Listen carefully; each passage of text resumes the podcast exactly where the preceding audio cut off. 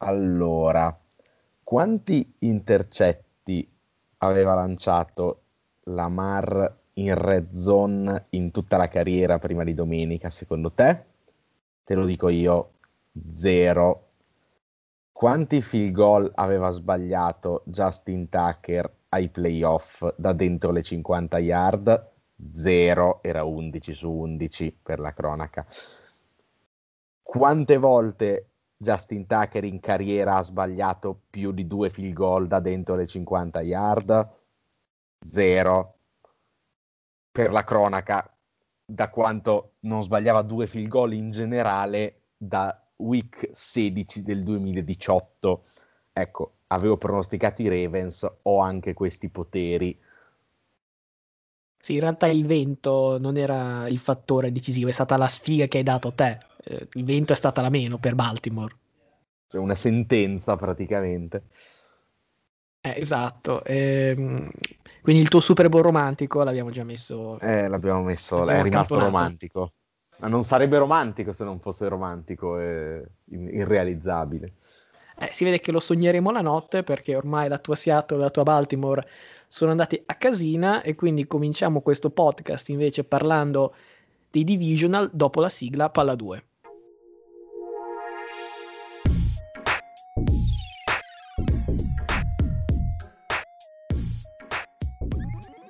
Bene, quindi eccoci arrivati pronti per un'altra puntata con tanta carne al fuoco, in cui, come al solito, sforeremo. Io sono sempre Luca Bolognesi. E io sono Matteo Venieri. Podcast numero quarantacinque, il nostro, e il primo che mi viene in mente, Donovan Mitchell, che negli scorsi playoff soprattutto ci ha regalato delle signore prestazioni. In realtà a me viene in mente soprattutto Jordan Tarocco. Durato poco, per fortuna, quel, quel numeraccio. Però, come al solito, visto che devo segnalarti una chicca, ti ricorderai nella tua Miami vincente nel duemiladodici e duemilatredici che il numero quarantacinque era signor Dexter Pittman, che io ovviamente non ricordavo per i titoli a Miami, ma per essere riuscito a far retrocedere la Virtus Bologna un paio di anni dopo in Serie A.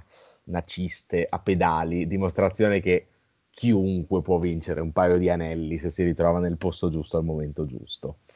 Io me lo ricordo fuori forma in una scuola di LeBron, non oso immaginare vivendo in Italia come sarà sfondato. Secondo me, secondo me il tortellino gli, gli, gli piaceva, perché obiettivamente i chili non erano un problema a sembrare, magari la tecnica un po' di più, ma direi che tornerei a parlare di N F L, che è più, più coerente. Anche più, più interessante eh, della carriera illustre del buon Pittman era la settimana dei divisional in N F L. Partiamo con la A F C e con la sfida fra Buffalo Bills e Baltimore Ravens, già vagamente accennata. Perché c'è altro intro da dire dopo eh, eh, purtroppo un sentenza. Po' di cronaca. Diciamo che le cose belle succose le hai già dette te, eh, non, non facciamo mistero. Vittoria di Buffalo tanto a poco, diciassette a tre. Eh, io così nella mia preview tu avevi dato appunto Baltimore, io avevo dato Buffalo di tre, diciamo che insomma di tre punti fatti, non, volevo, non intendevo esattamente la stessa cosa, ma facciamo finta. Eh, il primo tempo è abbastanza da sbadigli, ci sono in totale sei punt e cinque field goal, peccato che solo due a segno, tre sbagliati, due i già citati pali del povero Tucker. Terzo quarto è ovviamente quello che spacca in due la partita, prima touchdown Allen to Diggs, che mi sembra un po' un, insomma, un tema ricorrente della stagione di Buffalo, cosa che era facile da prevedere inizio anno, e soprattutto Il, la sentenza di morte per Baltimore è il pick six di Lamar Jackson in red zone, praticamente dal potenziale pari eh, dieci, è un pick six che vale il diciassette a tre.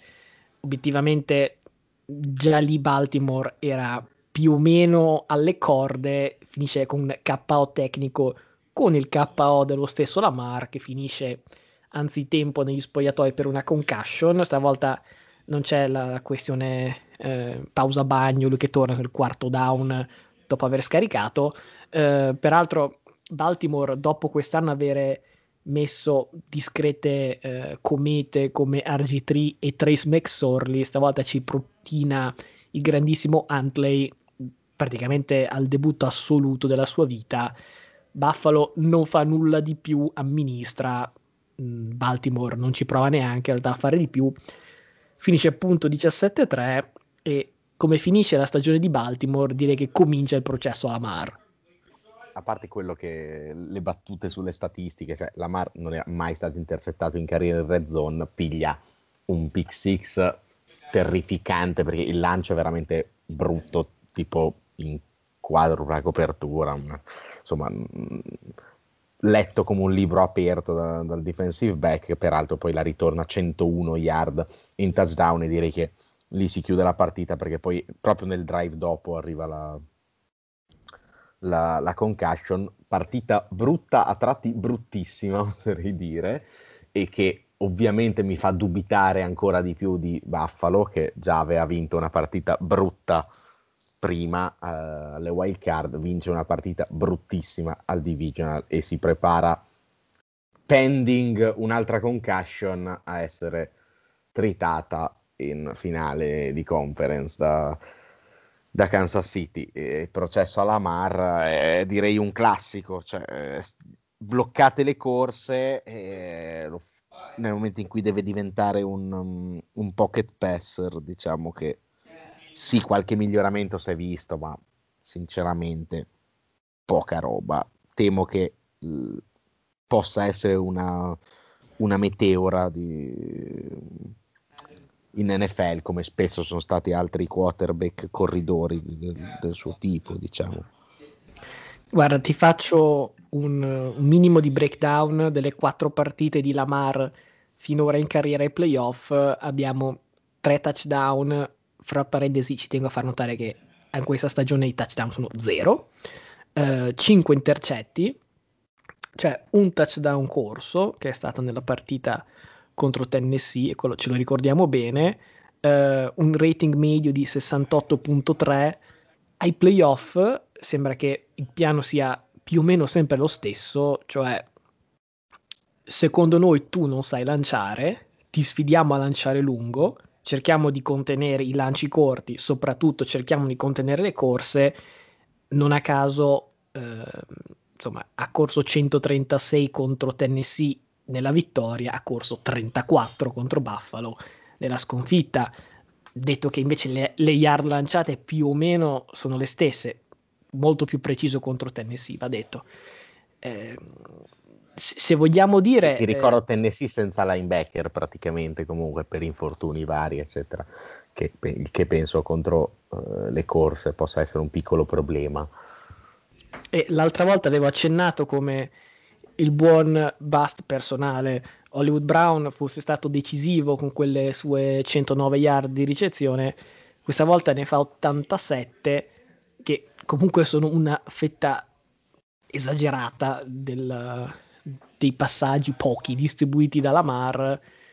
Magari poi il tema del cosa, cosa riserva il futuro delle altre, no, lo, lo analizzeremo più avanti, sì, però penso che Baltimore comunque abbia bisogno, se, come credo, voglio dire, la fiducia a Lamar sarà in peritura, ecco, credo che magari prendere un vero numero uno sia al numero uno delle priorità, eh, scusa il gioco di parole. Mi risulta che c'è un uh, Robinson da Chicago in, in odore di free agency, ecco, io andrei a offrirgli discreti soldi per farmi il numero uno, mi fido più di Brown come numero due, e poi insomma tutti i santi aiutano. Secondo me l'attacco va, non dico rivoluzionato, però non puoi, cioè mi stupisce di più che vadano a vincere tredici o quelle che sono partite all'anno giocando così, che, che facciano fatica ai playoff.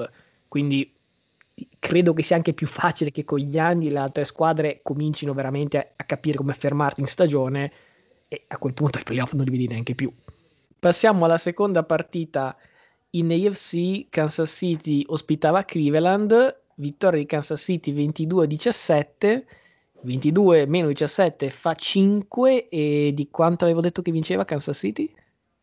ma sei una cosa vergognosa comunque, perché dopo essere riuscito io a far perdere Baltimore, sei riuscito tu per indovinare un meno cinque che obiettivamente non poteva succedere, a far beccare una concussion a Mahomes e altre robe incredibili che adesso vai a illustrare. Inoltre ti vergognavi talmente tanto di averla beccata che, attenzione, taglio alert, avevi detto ventidue a diciotto e poi giustamente taglierai questo momento di errore perché ti vergognavi di questo meno cinque, cioè veramente una cosa che non si può vedere.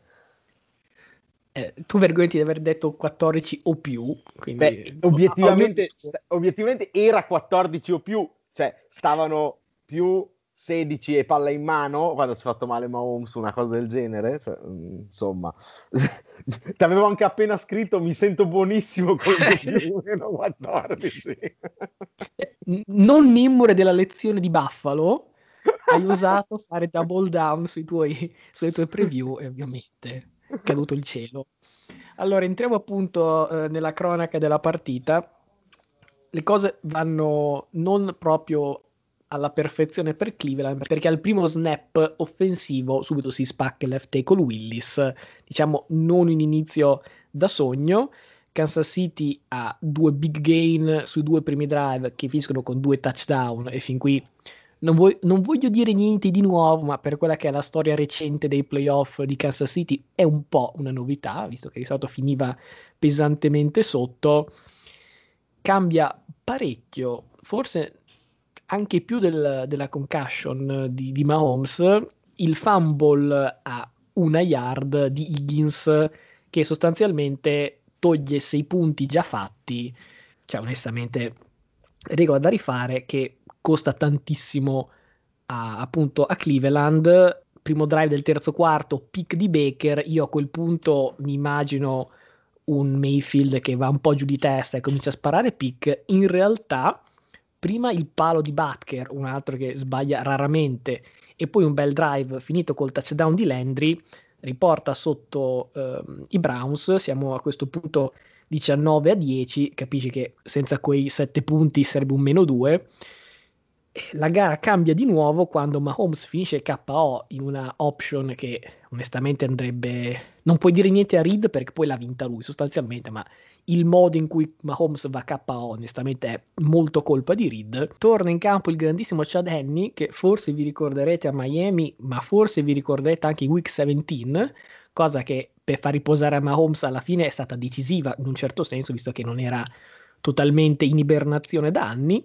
Il primo drive eh, porta Kansas City a un field goal, il secondo purtroppo finisce con un pick che è una sorta di fair catch, difficile capire cosa avesse, cosa avesse in testa. Eh, siamo a questo punto a otto minuti dalla fine col meno cinque, come già detto il meno cinque non si sposta, non si sposta in un senso o nell'altro, soprattutto perché su terzo e per sempre Henne fa una corsa della vita, visto che ha trentaquattro anni mi sembra, insomma correre non è decisamente non il suo siamo, forte, non è che mai stato un gran corridore però. No, ma penso che neanche sul tapirulan riesca a fare cose, e veramente la giocata da palle cubiche è quella su quarto down dove anche Nostradamus Tony Romo dice ah ma ovviamente non snappano, non snappano, snappano, lui va un attimo giù di testa, completo eh, per Tyreek Hill e lì la gara finisce. Eh, forse vi ricorderete, se siete stati attenti, che eh, l'anno scorso, quando Mahomes fu fuori per infortunio qualche settimana, il buon Matt Moore duellò testa a testa e quasi vinse con Aaron Rodgers, quindi se Matt Moore e Chad Henne riescono a fare cose anche contro Rodgers o contro Cleveland, comunque ai playoff, vuol dire che insomma l'ossatura della squadra e soprattutto l'head coach è decisamente buona.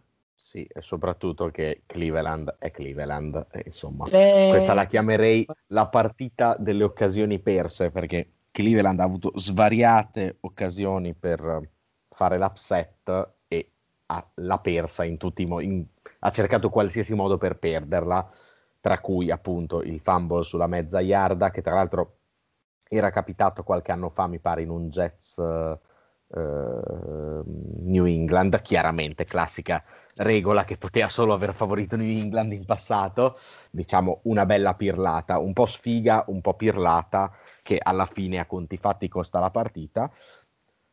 Di Reed si potrebbe dire tutto il contrario di tutto, perché l'abbiamo giustamente insultato tutti per la chiamata di Mahomes, tra l'altro era zoppo, cosa chiami una option di Mahomes per chiudere il down che è zoppo, aperta parentesi, intervento un pelino sporco, non uh, maiale, non vergognoso, però un pochino sporco del, del linebacker di, di Cleveland, e quindi però, l'abbiamo sai, quella, insultato quella è la qui. Classica regola dove se tu esponi il quarterback gli altri dicono allora più o meno vale tutto, cioè come il quarterback diventa runner, cioè quasi la regola degli avversari è andare giù duro. Eh beh, infatti ti ricordo che ne hai finito uno al pronto soccorso la settimana prima, eh, eh. con un hit, tra l'altro molto più dirti di questa, ma eh, comunque qui abbiamo giustamente insultato Reed, l'abbiamo rinsultato nuovamente dicendo che cosa fa che chiama dei lanci lunghi per Chad Henne, pick facile, sta play calling un po' eh, aggressi- eccessivamente aggressivo, poi però eccessivamente aggressivo ha ragione lui sul quarto down e quindi alziamo le mani. Io non avrei mai chiamato un lancio di Henne, capisco che fosse disegnato benissimo, però gliela deve mettere nelle mani, se gliela mette dieci centimetri troppo bassa gli altri hanno palla sulle cinquanta yard, quindi alla fine premiato per carità il play calling coraggioso, invece non premiato secondo me un play calling un po' troppo conservativo di Stefanski dall'altra parte, perché dopo il pick Cleveland ha la palla e sono meno cinque dalle venti, fa il drive fino circa a metà campo e poi un paio di chiamate che sinceramente non mi sono piaciute, si ritrovano mi pare un terzo e quindici anche per colpa di una falsa partenza, eh, ovviamente terzo e quindici non è roba del mestiere per Mayfield, diventa un quarto e quindici che non puoi giocare, ovviamente ti tocca pantare, dopo eh, sei ridotto a eh, se gli altri fanno due primi down hai perso, un primo down l'hanno preso, il secondo lo prendono con sta corsa incredibile di Henne, vabbè, e qui c'è sempre il potere de, del tuo dichiarato meno cinque, del mio dichiarato più quattordici, che fa succedere cose che non dovrebbero succedere. Mi sembra più un'occasione persa da Cleveland. Poi chiaramente Kansas City dimostra tutta la sua solidità e non puoi negare che con Mahomes questo era un più quattordici comodo. Siccome mi viene da dire è un po' noioso parlare di Mahomes, poi magari due cose le diremo nella, nella preview, preview, però sì. Io direi una cosa invece in chiusura su Baker, perché chiaro, settimana scorsa quarantotto punti fatti, grande vittoria, lui ha fatto onestamente quello che la maggior parte dei quarterback che si ritrovano il campo corto fa, cioè non fa danni e tre touchdown senza intercetti.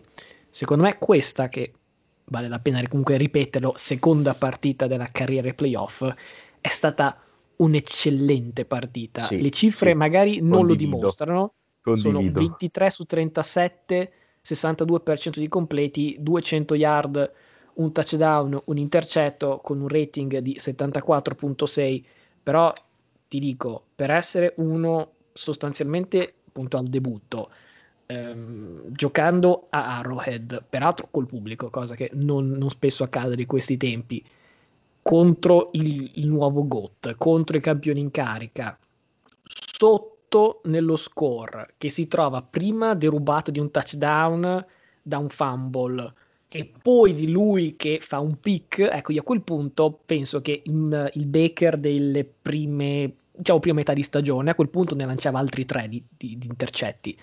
Da quel punto forse giocato ancora meglio, cioè calmo, concentrato, lanci precisi, poi ci sono stati alcuni drop di troppo, in realtà soprattutto nel primo tempo da parte di Cleveland.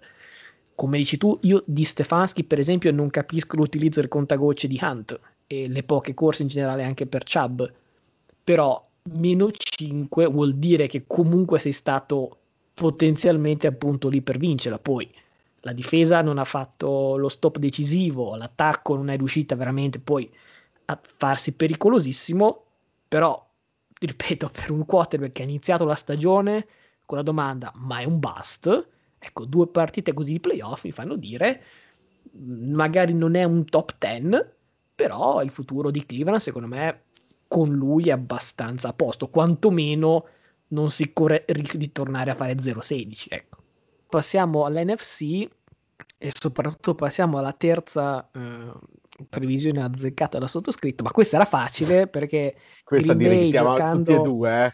Eh, sì, però tu hai detto eh, sette punti precisi, hai dato un po' troppa eh, come dire un po' troppa un po' troppo credito a questa difesa dei Rams che giocando nel freddo di Lambeau e soprattutto giocando con un Donald a mezzo servizio, se non ho capito male ha giocato più o meno la metà degli snap o poco più, hanno perso appunto i Rams trentadue a diciotto in una partita da dire quasi mai in discussione. Primo tempo Uh, Rodgers ha quattro drive, sono tutti e quattro a punti, peraltro con quel touchdown con una um, con una pump che manda al bar il linebacker. Ci sono tutti i meme di lui che tipo l'anima che esce dal corpo visto che l'ha preso malissimo.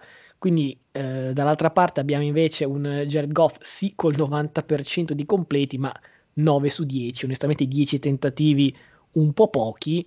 E soprattutto il time of possession, siamo praticamente due a uno visto che il tempo è diciannove a undici pro Green Bay. Terzo quarto onestamente cambia poco anche perché il primo snap run di sessanta yard di Aaron Jones poi chiusa con un touchdown. Nel quarto quarto i Rams hanno sostanzialmente la palla in mano sul meno sette, quindi una vaga chance di, di riaprirla.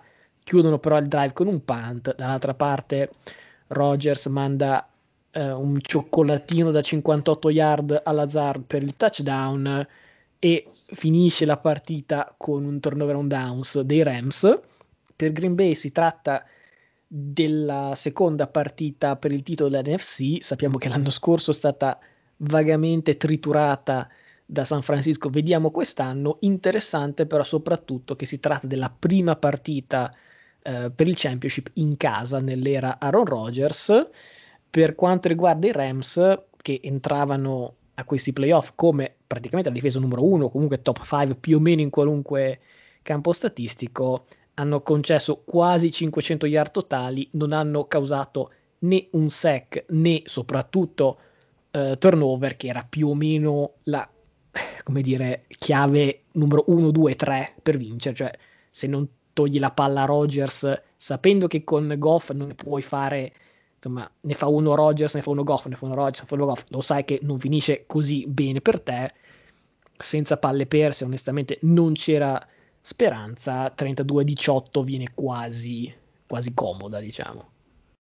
eh, eh, intanto la mia prediction ovviamente era colorata, sette precisi, tu hai detto più di sette, io più che altro avevo detto mi auguro per il proseguo dei playoff di Green Bay che non vincano troppo larghi, ecco, non so se quattordici è troppo larghi o no, però un po' troppo facile per i, per i miei gusti, avrei preferito un po' di sofferenza in più per Green Bay, ma eh, più che altro che eh, nella mia analisi eh, le chiavi erano un po' due, appunto, una il tempo di possesso, dicendo se, la, se l'attacco dei Rams con le corse riesce a tenere fuori l'attacco di Green Bay e riduce il numero di possessi, eh, non è successo, infatti si sono visti i risultati. Punto secondo era, voglio capire se è la linea di difesa dei Rams che è totalmente dominante o la linea d'attacco di Seattle la settimana prima che aveva fatto vomitare. La risposta l'ho avuta più o meno a metà di questa partita, perché all'intervallo sostanzialmente Rodgers non era stato neanche sfiorato con l'aria da un, da un uomo di linea. Capisco le condizioni sì e no di Aaron Donald, ma settimana prima contro Seattle avevano fatto il bello e il cattivo tempo pure senza Donald. Risposta, linea offensiva di Seattle inguardabile, da, li cambierei tutti e cinque fossi in loro. Linea difensiva di, dei Rams chiaramente forte, però ha decisamente perso la partita. Io sottolineo sempre che spesso, soprattutto ai playoff, le partite si vincono prima di tutto in linea, eh, questa è la classica partita vinta dalla linea d'attacco e in parte anche dal front seven difensivo di Green Bay. Eh, ti ripeto, avrei preferito un po' più di sudore, perché spesso poi chi suda va più avanti nei playoff di chi vince facile, però forse anche per questo che il Kansas City ha fatto la sua finta di finta concussion, eh, giusto per mettere un po' di brio e non vincere troppo facile. Beh, peraltro questo non l'ho detto prima, ma quando la parità era ancora, diciamo, coi quarterback titolari, diciamo, ti avevo scritto come una battuta, no? Beh, tanto vale allora che Kansas City faccia giocare Henne, ecco, eh, è successo anche quello. Adesso attenzione, come sentenze siamo messi bene. Sì, infatti tanto. Il prossimo segmento sarà pieno di mine vaganti poi per le rispettive squadre, visto che diremo cose obiettivamente controverse, immagino. Eh, per chiudere la questione Green Bay, eh, insomma, vorrei dire che è, è abbastanza divertente, perché io non pensavo che avremmo ritrovato, diciamo, Green Bay a un championship game un anno dopo, soprattutto per le questioni ovviamente legate al draft. E mi viene da dire, se non avessero speso una prima su un quarterback Love, che ovviamente non si vedrà per i prossimi boh, cinque anni, eh, e una seconda su A J Dillon, che serve ma il giusto, cioè dove sarebbe questa squadra? O forse è per motivare Rodgers, quindi il prossimo anno trade con, eh, con i Jaguars per la prima assoluta, e si vanno a prendere Lawrence, giusto per accendere un altro po' di fuoco a Rodgers se non vince il Super Bowl, non lo so. Certo che eh, considerando che è stato, insomma, l- il draft dei ricevitori, portarsene a casa uno dei tanti buoni che c'erano poteva non essere una brutta idea. Dico un nome: se fossero portati a casa Jefferson sarebbe stato un problemino per gli altri, così a occhio, ma direi di adesso di passare oltre a chi invece di ricevitori ne ha quanti ne vuole, ovvero il buon Tom Brady, che ha spezzato la maledizione New Orleans, visto che al terzo tentativo finalmente è riuscito a vincere, viene da dire anche il tentativo più importante e non di poco dei tre, perché appunto Tampa Bay è andata a sbancare eh, New Orleans a domicilio per trenta a venti. Avevo detto della, nella preview che in totale in stagione New Orleans aveva vinto settantaquattro a ventisei, diciamo che quei punti New Orleans non li aveva neanche vagamente nelle mani, nello specifico nelle mani di Brees, per quanto i Buccaneers cominciano più o meno con i fantasmi dell'ultima partita del massacro trentotto a tre, visto che allora la partita era cominciata, mi sembra, con quattro o cinque triennati di fila, qua Brady comincia con due, e insomma va di lusso prendere solamente due field goal dall'altra parte, visto che insomma Harris prima di farsi male ritornava a punt come se fosse, non lo so, Devin Hester. Eh, ovviamente, a proposito di momenti e parole, gesti che portano malissimo, prima Lattimore causa un incomplete su Evans e gli fa il gesto della culla, come dire tu sei mio, sei mio figlio, ecco, momento tipo due azioni dopo pick di Brees e immediatamente touchdown di Evans su Lattimore, proprio preso e portato al bar, cioè non tanto di finta ma di fisico, della serie vediamo chi culla chi, portato malissimo sopra. Io te l'ho detto subito, ho detto, ho detto, ho visto, appena visto quel gesto ho detto questa va a finire malissimo, ovviamente è finita peggio. Eh, si riporta in vantaggio New Orleans con un fantastico trick play rubato malamente a Chicago, solo che Chicago una settimana prima, come dire, il buon Trubisky non era stato aiutato dal suo tight end che aveva malamente droppato, e invece stavolta il grandissimo J- Jameis, che a quel punto il top quarterback della giornata, eh, ti, ti, lancia... ti dico velocemente, a quel punto della partita Jameis uno su uno, cinquantasei yards touchdown, Brady più Brees sommati dieci su ventitré, sessantasei yards, un touchdown e due intercetti. Eh. momento, momento, chi è il vero Q B qui? Eh, mica a caso, il GOAT è il GOAT.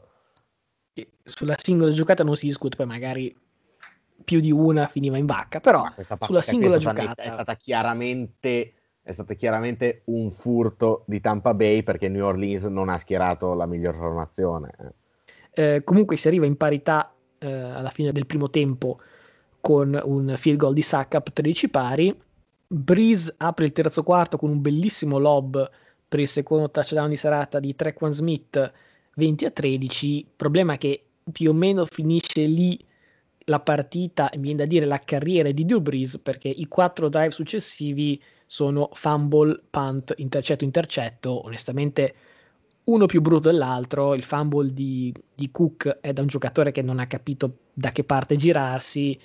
I due intercetti di Brees sono di chi è abbastanza bollito, mi viene da dire.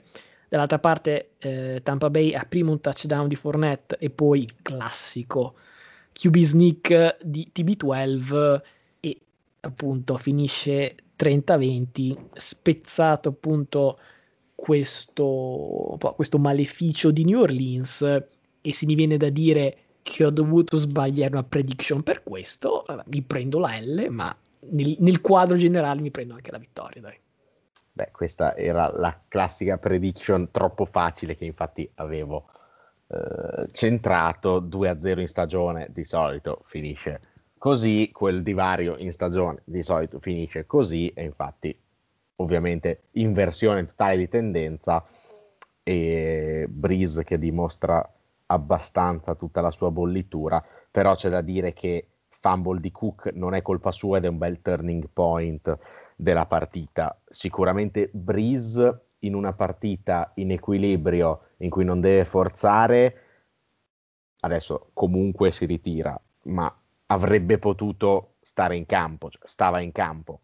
Brees sotto a dover rimontare nei minuti finali non è più, non è più quel giocatore lì, non è più, non è più in grado di farlo. Infatti poi commette due, due errori, un, uno dei due pick tra l'altro veramente brutto.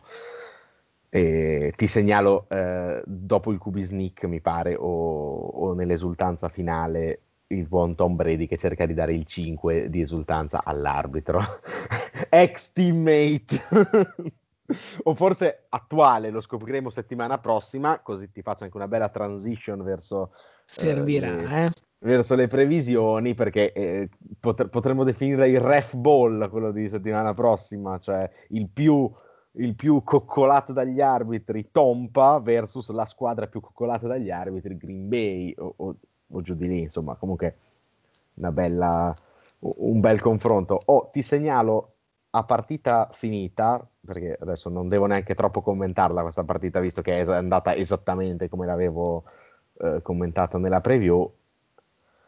A fine partita, eh, insomma, si trovano con le famiglie a, a scherzare in campo Brees, che è ormai ex giocatore, e, e Brady, e Brady prende la palla e lancia un, un touchdown al figlio di Drew Brees che stava giocando. Risultato di questa azione: il figlio di Drew Brees ha nella serata più ricezioni di slant man Mike Thomas, che chiude a zero. Uovo, uovo Mike Thomas, uovo. E qui non può essere tutta colpa di Brees. Eh. Non può essere tutta colpa di Brees, ma apriamo la parentesina degli infortuni, detto che ovviamente a week diciannove sostanzialmente nessuno è sano, non esiste questo, questo concetto, però eh, da una parte Michael Thomas, perché io sono sempre un pochino scettico di questi report, eh, però ha annunciato che aveva problemi e si opererà, aveva posticipato l'operazione per non saltare partite e insomma cercare di portare questo secondo Super Bowl a Brees. Ho detto che secondo me la cosa era un pochino più ehm, insomma selfish di farlo solamente per la carriera di Brees, però ci siamo capiti. E Brees stesso non solo si era fratturato undici costole qualche settimana fa, ma la moglie ha scritto un post proprio, proprio oggi, e è emerso che aveva anche eh, una rottura della cuffia dei rotatori e fascite plantare, del tipo che per esempio la stessa che aveva causato Dragic di perdersi una buona parte di, di finals. Quindi sono problemi seri. Magari ci sono giocatori che ad altre età, con altri fisici, direbbero cavolo, fossi stato sano magari l'avrei vinta. Già che Brees ha firmato un contratto con N B C, già che mi sembra onestamente che anche al di là degli infortuni non fosse più il Brees insomma, che abbiamo conosciuto per, Beh, già per quasi vent'anni. Comunque, esatto. Minnesota non aveva fatto sta prestazione stellare. Sì, ecco, vorrei anche ricapitolare un attimo le, le ultime apparizioni playoff di Minnesota, perché da una parte c'è il miracolo, poi una chiamata arbitrale abbastanza scandalosa, poi diciamo un, un po' e un po', visto che c'è sempre un po' un miracolo di Minnesota e un po' una chiamata o non chiamata così sul touchdown di Rudolph. Stavolta hanno veramente solo se stessi da, come dire, da, da compatire e da, da, da incriminare.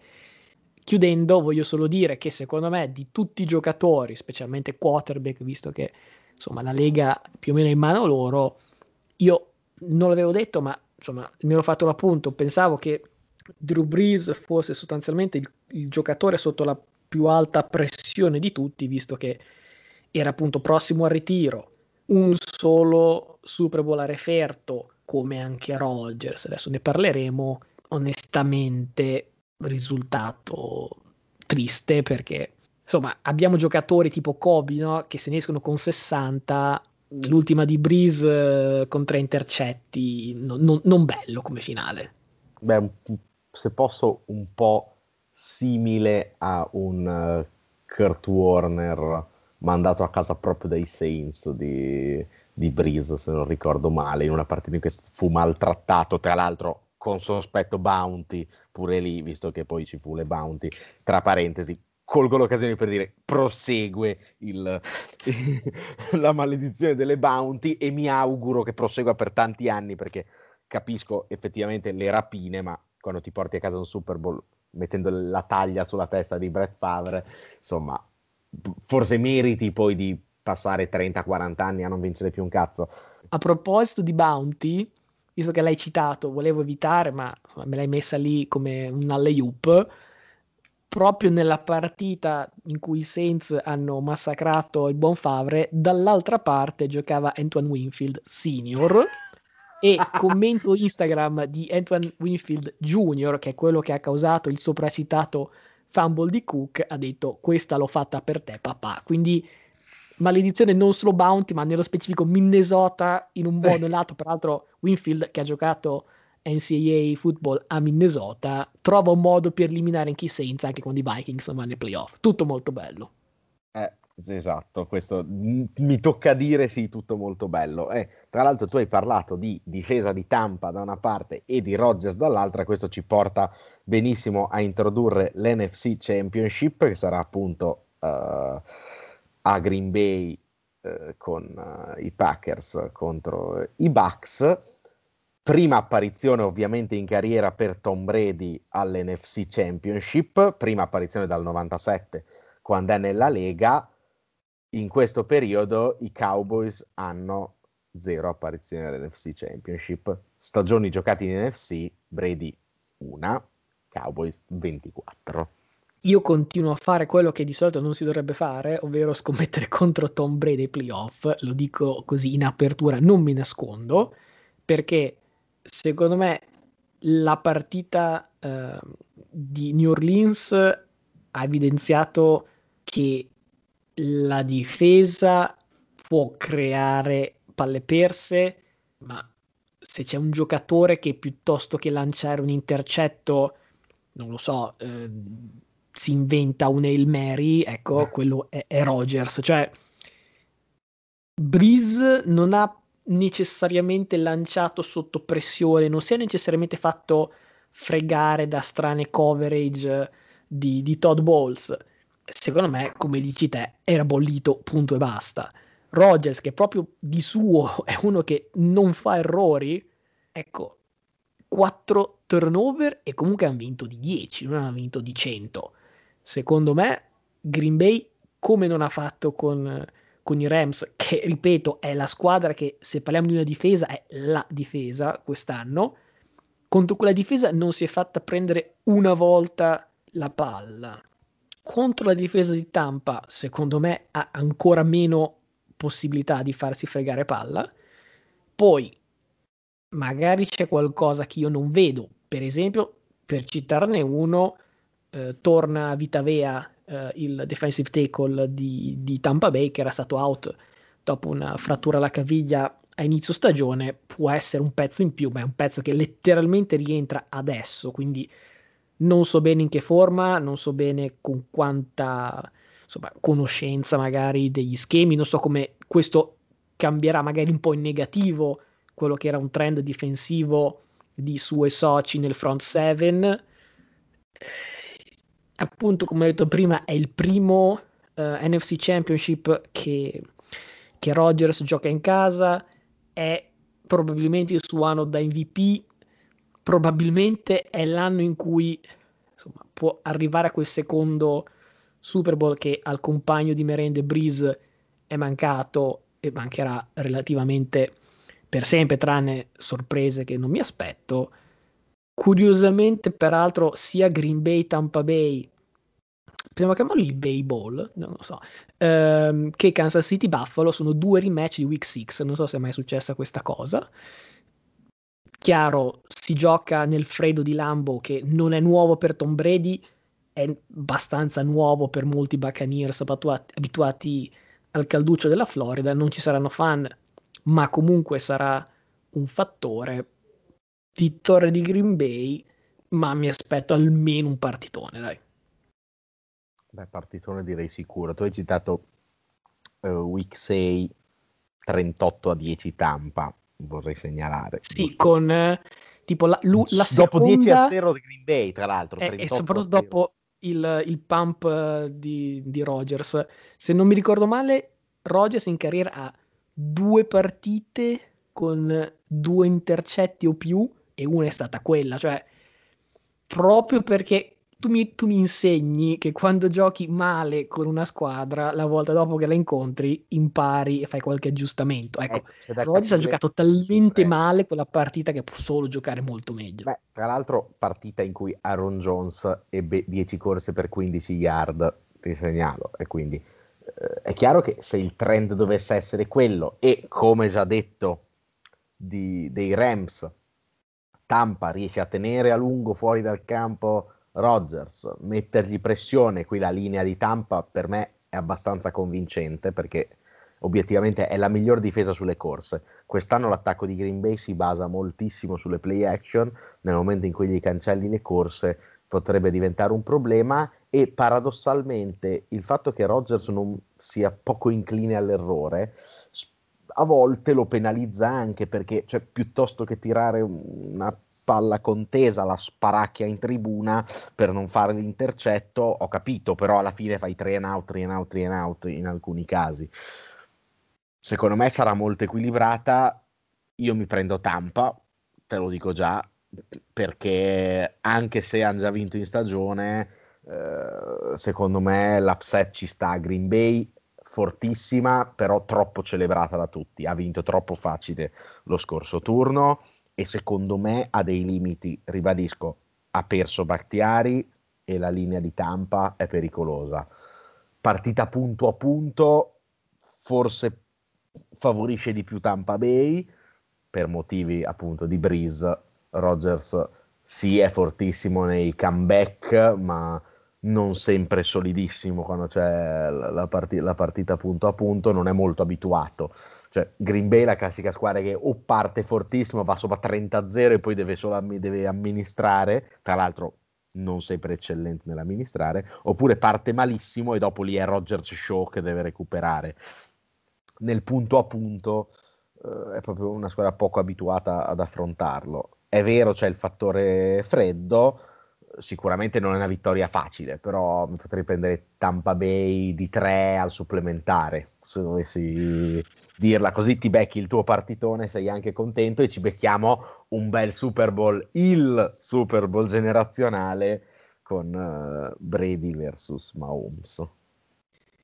Sai, eh, secondo me il, um, l'N F C Championship uh, Brady Rodgers è un po' È un po' come la finale N B A che non c'è mai stata Kobe LeBron.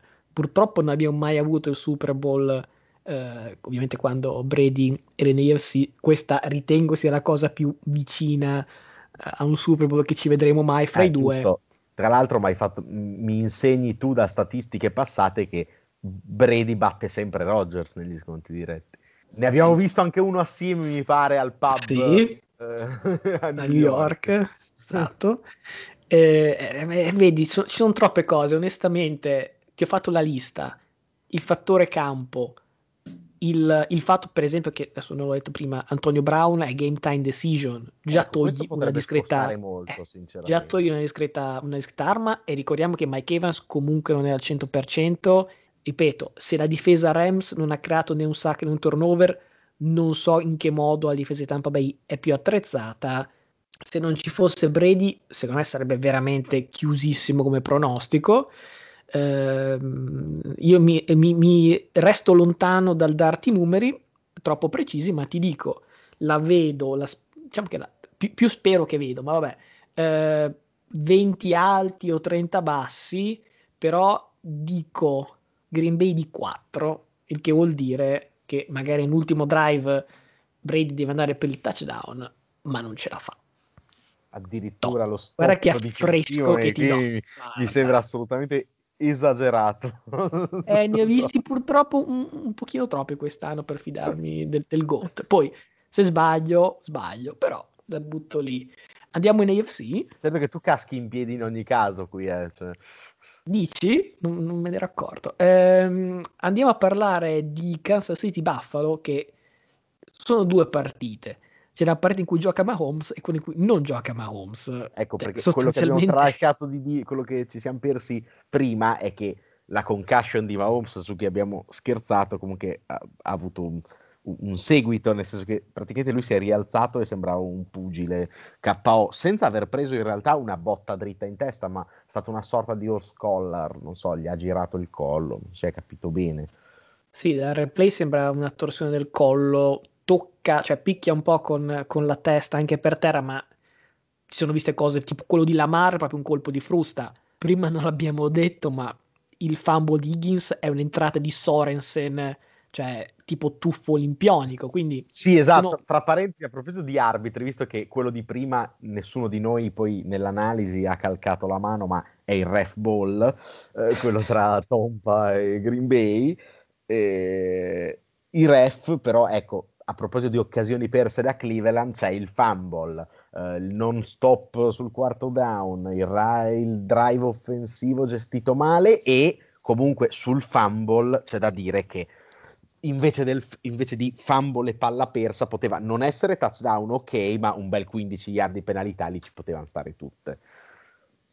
Credo che la regola verrà riscritta in off-season. Allora, eh, capitolo Mahomes, le ultime notizie mi suggeriscono di un Mahomes che è stato eh, limitato in allenamento sia mercoledì che giovedì, che sarebbe oggi quando registriamo. Eh, come nota un giornalista di E S P N, se Andy Reid non pensasse che eh, Mahomes sarà pronto a giocare per appunto per il championship, non darebbe praticamente il cento per cento degli snap a lui, ma qualcosa darebbe anche a Henne. È anche vero che se gioca Henne può prendere, può fare allenamento da qui ai prossimi tre mesi, che comunque non la vince. Secondo me è una partita in cui io la analizzerei nella premessa che Mahomes gioca. Poi se non gioca, secondo me poi non c'è un'analisi, cioè vince Buffalo. Punto. Magari non blowout, poca analisi anche nell'altro caso in realtà, no, però, c'è, però è una partita, però può essere una partita, certo. Cleveland non ha fatto cose clamorose, però comunque ha tenuto, quando era più o meno con l'acqua alla gola, ha tenuto la, l'attacco di, di, di Kansas City a dei field goal, uno abbiamo detto sbagliato. Secondo me Buffalo ha la difesa per fare la stessa cosa. Chiaro che è un po' come dicevo prima, no? Rodgers, i primi quattro drive del divisional, quattro volte a punti, cioè se inizi così una partita, non... per quanto Allen ha fatto una stagione, abbiamo già sempre detto, no? top cinque M V P e quant'altro, non vinci punto a punto andando a Arrowhead, secondo me, ma nessuno ce la fa, forse solo Rodgers, dobbiamo citarne uno. Questa è una partita in cui Buffalo deve provare a fare stop. Chiaramente non puoi neutralizzare Mahomes, Kelsey, il magari Watkins, sì, uh, Harmon, il grandissimo patatina Pringle, uh, Le'Veon Bell mi sembra abbastanza fuori contesto in questo senso, però insomma ha talmente tante armi Kansas City che non puoi pensare di fermarle tutte, però qualche stop in maniera proprio, mh, non dico centellinato per carità, però i momenti chiave della partita Buffalo secondo me ha le risorse umane e di schemi, di coaching, di tutto per farle. La connection to Diggs mi sembra abbastanza vita, morte, miracoli per quanto riguarda le chance di, di, Kansas, di, di Buffalo. Se la difesa di Kansas City riesce a mettere le ganasce a Diggs, cosa che quest'anno in pochi sono riusciti a fare, o anche in carriera se vogliamo, non, anche qui non ne parliamo onestamente, però per quanto il gioco di corsa di Buffalo sia mediocre, mi viene da dire, Allen sia con le gambe che soprattutto col braccio ha modo di mettere punti a referto. Magari i diciassette fatti contro la difesa di Baltimore pochi, sicuramente devi farne direi almeno venticinque per sperare di essere in partita contro Kansas City, che non sono facili da fare ai playoff, per un Allen comunque che non è mai stato così avanti in carriera ai playoff. Credo che Buffalo abbia più o meno, posso dire più o meno le stesse chance che davo a Cleveland, cioè Cleveland me l'è già una squadra per la maggior parte della stagione che faceva una partita ai playoff e andava a casa. Per come ha chiuso la stagione, ha meritatamente vinto una partita e poi è meritatamente andata a casa. Buffalo può fare un pochino più paura, immaginando che Mahomes ci faccia quattro quarti stavolta, può fare un pochino più paura di una Cleveland che, per carità, come dici te, con Mahomes magari finiva più o meno in mattanza, però Buffalo che gioca contro il Kansas City Chiefs di Mahomes, secondo me perde con dignità e può perdergli un touchdown. Eh, Buffalo e Cleveland sono effettivamente due squadre comparabili, anche se il gioco di corse di Cleveland è più efficace, ma Buffalo ha altri modi per fare drive lunghi e tenere fuori Mahomes dal campo. Non penso potrà farlo con continuità perché eh, Allen è tanto migliorato, ok, però si è visto nelle altre due partite di playoff, fai pure che quei diciassette punti che hai citato con Baltimore sono dieci, perché sette sono il pick six ritornato centouno yard, quindi ha prodotto field goal sbagliato, ha prodotto tre drive da punti. La difesa di Baltimore è sicuramente migliore rispetto alla difesa di, di Kansas City, però insomma la caratura dei due quarterback è troppo diversa per, per avere una partita, secondo me. Buffalo è più solida perché ha più armi di Cleveland, appunto, ha Diggs, ha tanti comunque altri ricevitori che sono interessanti nel fare lo slot o fare due o tre cose fatte bene. Guarda, ha una che linea. Col Beasley ha fatto quasi mille yard quest'anno. Eh. Appunto, appunto, vedi.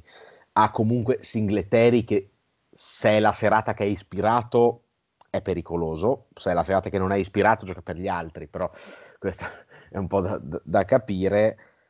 Sicuramente Buffalo per rimanere attaccata deve vincere la turnover battle. La difesa di Buffalo è una, è una difesa che quest'anno ha fatto un po' alti e bassi, ci sono delle partite che ha preso quaranta punti senza toccare terra e delle partite che ha cancellato gli avversari. Secondo me chiaramente delle yard le dovrà concedere. Se l'attacco di Buffalo riuscisse a fare la partita perfetta, cioè perfetta non vuol dire far punto tutte le, tutte le, tutti i drive, ma avere comunque drive solidi senza mai perdere palla, e la difesa riuscisse a creare uno o due turnover che non necessariamente sono intercetti, ma magari dare una tramvata a Tyreek Hill mentre prova a produrre qualcosa dopo la ricezione, potremmo avere una partita frizzante. Mi prendo Kansas City, eh, credo che anche stavolta troveranno il modo di vincere di poco, eh, perché sono veramente bravi in questo, anche l'anno scorso hanno trovato modo di, di soffrire tutte le partite, magari le hanno vinte anche larghe, ma almeno sofferte le hanno sofferte. Tu ti sei preso sette punti, io mi prenderò quattro, eh, qui ci sta quattro punti e ti dirò anche forse palla in mano Allen, che però appunto, come hai detto prima di Brady, deve fare touchdown e non ci arriva a farlo, però insomma la vedo entro i sette punti, se, se posso stare un po' più un po' meno preciso questa volta. Se ci fosse un giocatore che, se io fossi Buffalo, vorrei, parlo del lato difensivo, sarebbe quello che secondo me è nel ruolo di safety il giocatore che magari ci si dimentica per diciassette settimane, poi se i playoff e tu dicono a cavolo ha fatto un intercetto, a cavolo ha letto la giocata, che sarebbe Tyrann Mathieu. Ecco, secondo me se Buffalo potesse prendere un giocatore, via un giocatore. E, eh, non, dico, non dico farlo giocare per loro, ma almeno proprio metterlo in I R, non lo so, ecco, quello è il giocatore che secondo me riuscirà a fare la classica giocata, magari ipnotizzando Allen, che insomma non è estremamente navigato, sicuramente non quanto Mathieu, e questi sono dei turnover, per me vale in tutte e due le sfide. Se Tampa Bay, tutte e due già di base non devono fare perse, parlo di Tampa Bay e Buffalo, o quantomeno limitarle, diciamo che nella battaglia testa contro testa devono esserci almeno uno, se non almeno due a loro favore, e né Mahomes né Rodgers sono giocatori che tradizionalmente sparano intercetti, quindi va un po' a cercare, non lo so, magari su un kick-off return, un fumble, magari una roba tipo quella di Winfield con Cook, ed è proprio per questo che, come non vedo Brady, o quantomeno l'attacco di Tampa e l'attacco di Buffalo andare touchdown per touchdown, deve esserci un momento in cui qualcosa di jolly succede. È più probabile secondo me che Tampa Bay faccia qualcosa, nel senso, Buffalo forse nel suo complesso è più forte, ma Tampa Bay in questo momento sia attacco che difesa sta proprio, è al peak delle prestazioni stagionali. Buffalo proprio gioca una squadra secondo me abbastanza illegale, ma Holmes magari non sarà al cento per cento, un po' fra la concussion, un po' anche per i problemi che aveva, mi sembra, l'alluce che avevi citato te, che era un po' azzoppicante. A parte che ho già messo il mio dollarone sul Super Bowl Kansas City Green Bay, quindi un po' remo in quella direzione, un po' mi auguro veramente di un sicuramente dei bei delle belle partite nella conference, ma poi un Super Bowl Mahomes Rodgers che finisce cinquantanove a sessanta me lo voglio vedere, eh, lo per vindicare un duemilaventi bastardo soprattutto. Lo dici tu, cinquantanove a sessanta. Ho detto ciò, se per caso Josh Allen dovesse portare Buffalo non solo al Super Bowl ma a vincere il Super Bowl in una ipotetica Final Four in cui se la sta giocando contro il GOAT, il nuovo candidato a GOAT e l'antagonista del GOAT, eh, cioè con Brady, Rodgers e Mahomes, insomma una statua gliela si fa. Uh, Direi Hall of Fame immediata sulla fiducia. Detto che, ti ribadisco, Buffalo mi dà l'idea di essere una squadra un pelo più solida di Cleveland, più che anche per l'esperienza che ha comunque ai playoff, perché non è la prima volta che circola ai playoff, ma è un attimo che finisce più venti per Kansas City. Se già giri la turnover battle, metti due intercetti ad Allen, è un, è un trenta a tredici sta partita, quindi eh, diciamo che è più una questione psicologica, che spesso quest'anno comunque Kansas City ha avuto la tendenza a comunque vincerle di poco, quindi vado con la tendenza psicologica, e nonostante tutti i dubbi che ho su Buffalo, tra problemi fisici e caratteristiche di, di Kansas City, ci sta di giocarsi il risultato entro, entro un touchdown, secondo me. Ci sarebbe anche un po' di N B A, ma direi che la possiamo rinviare a settimana prossima, salvo dire proprio una battuta su uh, Brooklyn, che settimana scorsa avevamo citato per lo scambio di Harden. Ecco, le prime apparizioni di Harden più K D, tantissima roba, mi tocca dire, nonostante giochino male, non mi piace, ma tantissima roba a livello di, di risultati, con anche lo scalpo di Milwaukee. Ieri sera invece tu hai visto la prima uscita del trio al completo, e me la puoi raccontare velocemente. È tutto molto interessante, perché in due contro il greco, back to back M V P, insomma, partita tirata, però pulitissima. Invece giocando contro Cleveland, che entrava nella partita come l'ultimo, il peggiore, l'infimo attacco dell'N B A, si sono fatti fare centoquarantasette punti, per carità, in double overtime. Comunque a Cleveland mancavano Love e Garland, comunque scorer non da poco. Eh, la partita è stata veramente interessante. Brooklyn ha cominciato dieci a zero facendo un'accademia di pallacanestro dove gli altri giravano come trottole, poi secondo quintetto si spegne la luce, vanno zero su otto e più o meno da lì Cleveland veramente è in vantaggio fino a, mi sembra, gli ultimi tre o quattro minuti del quarto quarto, quando di nuovo la, la unit titolare, che al momento sarebbe Kyrie, Harden, Harris, Green e K D, dove Green sarebbe il cinque ma K D sarebbe quello di sette piedi, ma vabbè, e sostanzialmente la riprendono, ovviamente, perché hanno giocatori estremamente clutch nel, nel finale. Eh, però nel finale Sexton ha un momento in cui si crede, non lo so, Allen Iverson, Steph Curry o chi per lui, e prima la riprende pareggiandola eh, nei regolamentari con un tiro abbastanza illegale da fuori, poi segna venti punti consecutivi lebroniani dei suoi quarantadue totali fra primo e secondo overtime. Secondo overtime Cleveland viene spazzata via da Sexton, che la mette contro chiunque, fra cui in testa K D, non da tutti, se mi permetti. Il problema di Brooklyn è, uno, che non difendono neanche per sbaglio, due, Carirai sia per Kyrie che di Harden non di punti ma di minuti, che magari Harden fa anche bene a perdere qualche chilo in più, però per esempio a K D magari non ideale fare cinquanta minuti dopo un tendine d'Achille, per quanto è successo diciotto mesi fa, quindi insomma le restrizioni dovrebbero essere poche a questo punto. Il dubbio mio è: Nash in carriera non difendeva, D'Antoni, che ricordiamo è sempre l'assistente, non ci ha neanche mai pensato la parola difesa, Kyrie e Harden, l'abbiamo già detto, allergici, K D può fare quello che può, ma uno alla volta ne può marcare. Se non arriva altra gente, e credo che arriverà, visto che la caccia all'anello comodo è sempre una cosa che fa gola in tanti, questa squadra abbia bisogno di un difensore, perché altrimenti, se, ripeto, se ne prendi centoquarantasette dal peggiore attacco, può solo peggiorare, ecco.